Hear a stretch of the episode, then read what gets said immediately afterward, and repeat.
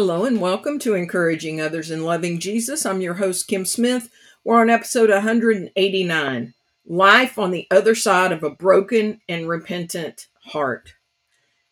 Do you read Christian fiction? I've mentioned on this podcast many times that I'm not a reader. Uh, that has never been my thing. I have a brain that does not make mental pictures, or let's put it this way correct mental pictures. So if you were to tell me that you like perfectly describe an outfit to me, one of my friends did that years ago, and like in her mind, because she knew what it looked like, it was it was cool. It was because she had good taste in clothes. But in my mind, Oh my goodness, it was a train wreck. That is how my brain works. I have an artistic side, but it's not a, I can come up with this vision in my head. It just doesn't happen. So, reading for me has been not as exciting as it is for many of my friends who talk about the pictures coming to life and, you know, a great book. But what I found couple of years ago was the whole idea of audiobooks. Now, I know they've been out for more than because I'm recording this in 2022. I know they've been out for quite a few years. I remember seeing them at Cracker Barrel where you could exchange like cassettes or something like that. But I was slow to get on this train. But I've grown to love audiobooks. And I have a Hoopla app, and I suggest checking that out. I'll try to drop it in the show notes. But Hoopla plugs into your local library, and so you get, I think it's about 20 free, whether it's books, whether it's videos, whether it's um, reading, like reading kind of Kindle kind of books, or it's audiobooks. And I usually bankrupt myself every month, which thankfully it's free, reading books. And one of the authors that I've really liked over the last couple of years is an author named Colleen Coble. And she's written, I was just on her website, and there's tabs at the bottom to go to her books. And I like there were like seven or eight pages of her books because she's got a lot of series. And I'm reading through a series right now. And I was listening to a book yesterday and I was, I was thinking about the title for this podcast and I was thinking about this book. The book is set in an area, it's a whole set called A Hope Beach Novel. And I don't know how I didn't read this before, but by God's hand, I read it now. And I was listening to the story last night in this particular book called Seagrass Pier. And there's a character in there named Josh, and Josh is in charge of a unit. And there's this girl named Sarah, and Sarah is crazy about him. But she's about done because he just seems to be stuck, and he is stuck. Emotionally, he is totally stuck. And finally, toward the end of the book, I don't want to give away everything, but finally, toward the end of the book, you find out that he had a traumatic event when he was 12 years old. And he was holding himself accountable that he should have been this hero at 12 years old and he should have saved the day. And as a result of not doing that deed, he has spent his entire life refusing to get close to people because he doesn't want to let them down. And even though this is a fictional character, we all know that there are people who this is where they are. They are stuck in their past. It may be something that they thought they should have done, but they didn't, and they didn't save the day. And therefore, they're not worth loving. Or it may be a sin that someone committed the character in the book that I'm reading now, which is the fourth in the series, and I'll have to pull up the name because I haven't gotten the name of the book memorized. Well, where is it? Tidewater, uh, no, Tidewater ends the first one. Rosemary Cottage is the second one, and Seagrass Pier is the third one. And I don't see the name of the fourth one, but I'm reading it, so I know it exists. But in it, you have a character who has suspended. Oh, it's All is Bright, is the name of it, and it this character is suspended primarily because of the sinful choices that they made when they were younger. And therefore, they believe that there's not a bright future for them. And I tell you all that to tie into where we are in our scripture study. We've been walking our way through the life of King David, and especially over the last few weeks, We've been walking through that season of time that is very difficult because David is such the hero. David and Goliath. And he did great and mighty things, or let's say God did great and mighty things through him as the king of Israel. But the thing is, David got full of himself. And the story that is usually entitled David and Bathsheba, as we've walked through these weeks, I have become more and more convinced that it's not as much the story of David and Bathsheba as it is the story of David's fall from grace in the fact that David was not where he was supposed to be. So we're in 2 Samuel 12, and we've been there for the last few weeks. He's not where he was supposed to be. He was supposed to be at battle, but he's become this powerful dude. And he can order people around. And he looks out and he sees this beautiful woman bathing, and he sends, you know, tells his servants, find out who she is. And then he says, Bring her to me. And he's the king. And he abuses his power. And then he abuses his power by trying to rig it and cover up his naughtiness by having her husband come in and hope that he can cover up the pregnancy and then turn around and has Uriah killed. David is so full of himself during this period of time. There are so many times in David's life that we can learn from his godly example. He is, per the Bible, a, God, a man after God's own heart. But in this section, he's a man after man's own heart, where our sinfulness just comes shining through in the life of David. But we saw the prophet Nathan confront David because David lived in this state, I'm thinking well over a year, because I think he was in this state of pride for longer than the Bathsheba Uriah whole idea. And last week we talked about the death of his child. That even though David appropriately responded to Nathan's rebuke from God, God did not take away the consequences. And that does play into this week's story as well. We're talking about just two verses in the book of Second Samuel. And if you were with me last week, which I hope that you're following along, I said, we're going to pull these two verses out, and I do not know what direction God's going to have me go with them, but I just feel like we need to press pause and just look at these two verses and see what God will speak to us. I looked at it from a few different angles, but where I have landed and where I believe with all my heart I was supposed to land was in this concept of life on the other side of a broken and repentant heart. So, hopefully, again, you were with us for the last few weeks. We went through David's response to Nathan's confronting him and telling him, You're the man, you have sinned. And David's incredible response, as we see in Psalm 51. And Psalm 51 that week, I prayed that over all of us who were on the podcast that day. And verse 17 is the sacrifice you desire is a broken spirit. You will not reject a broken and repentant heart, O God.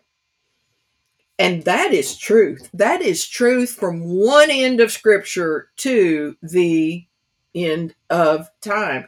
God will not reject a broken and repentant heart. Hallelujah.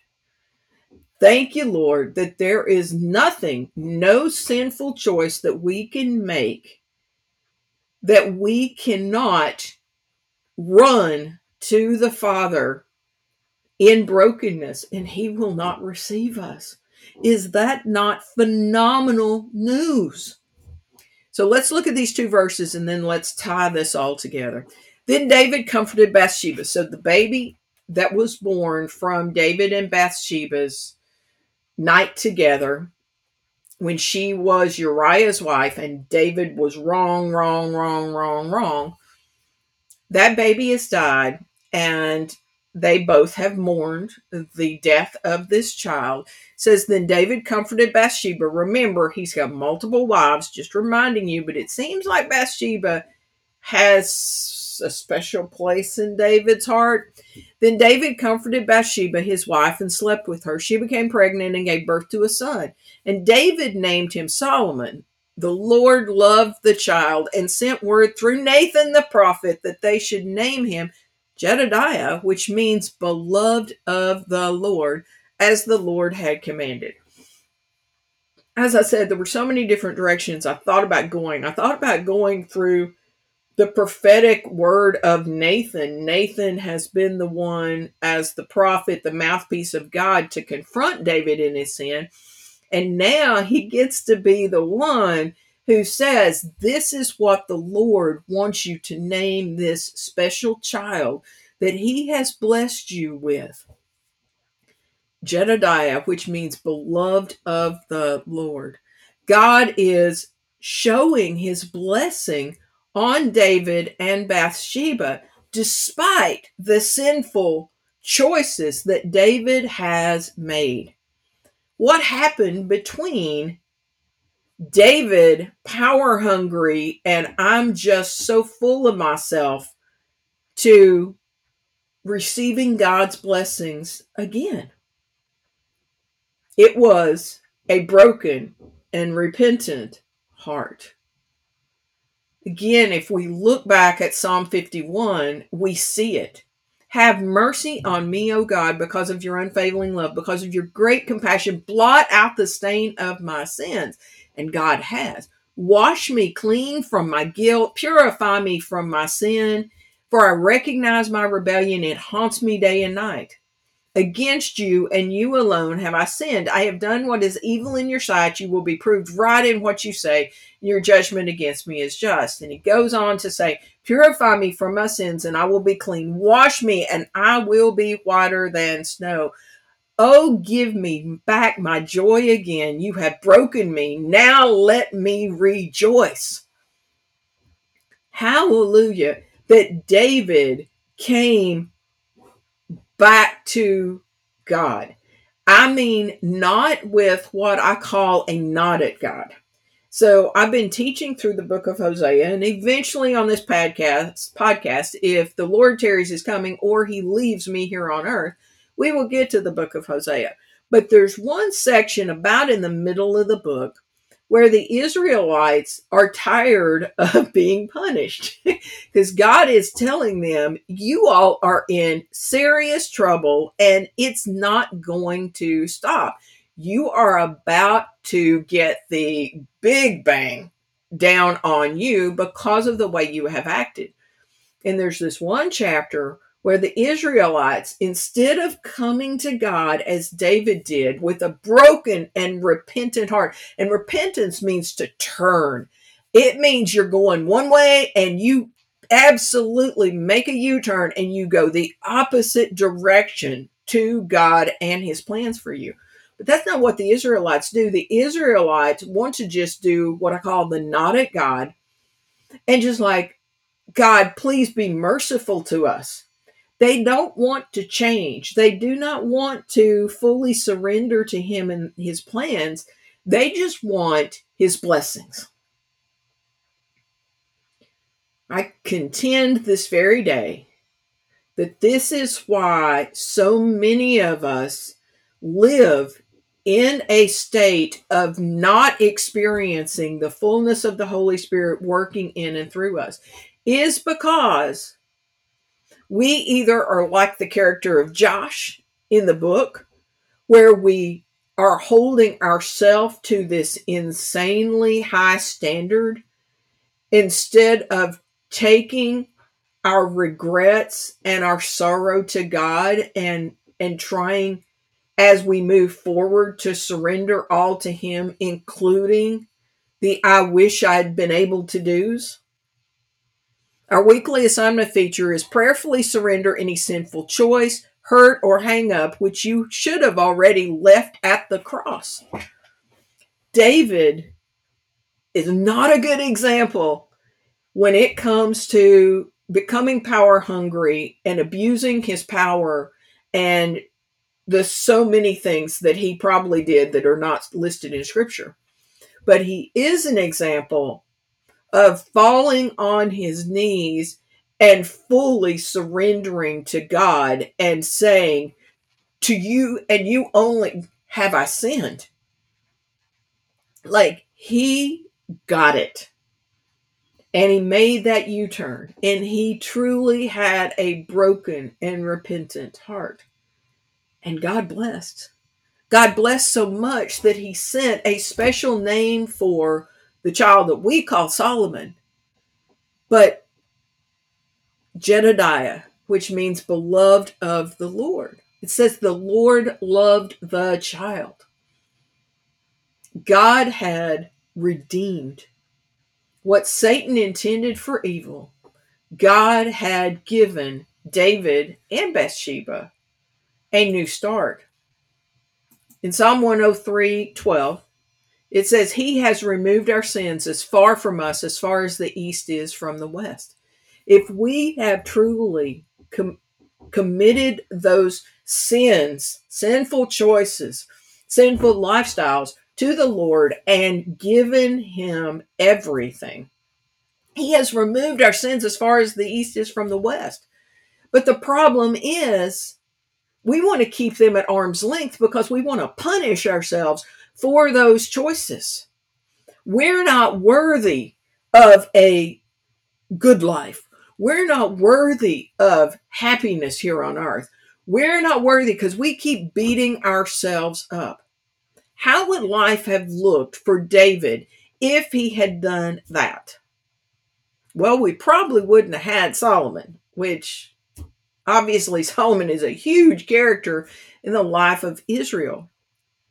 Imagine if you were the Apostle Paul. That's another one that I was thinking about.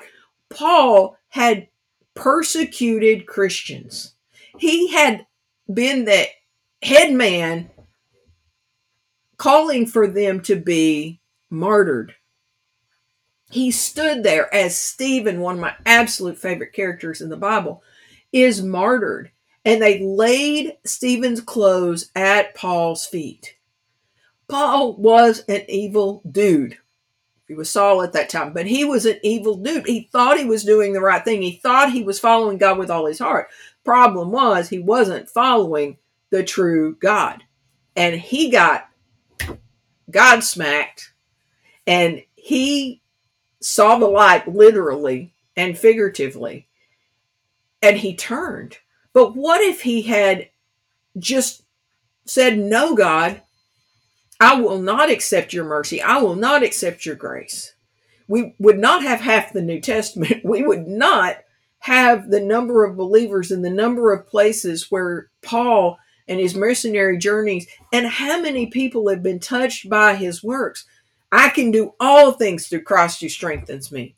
Like all of the writings of Paul would not be if he had not allowed there to be life on the other side of a broken and repentant heart.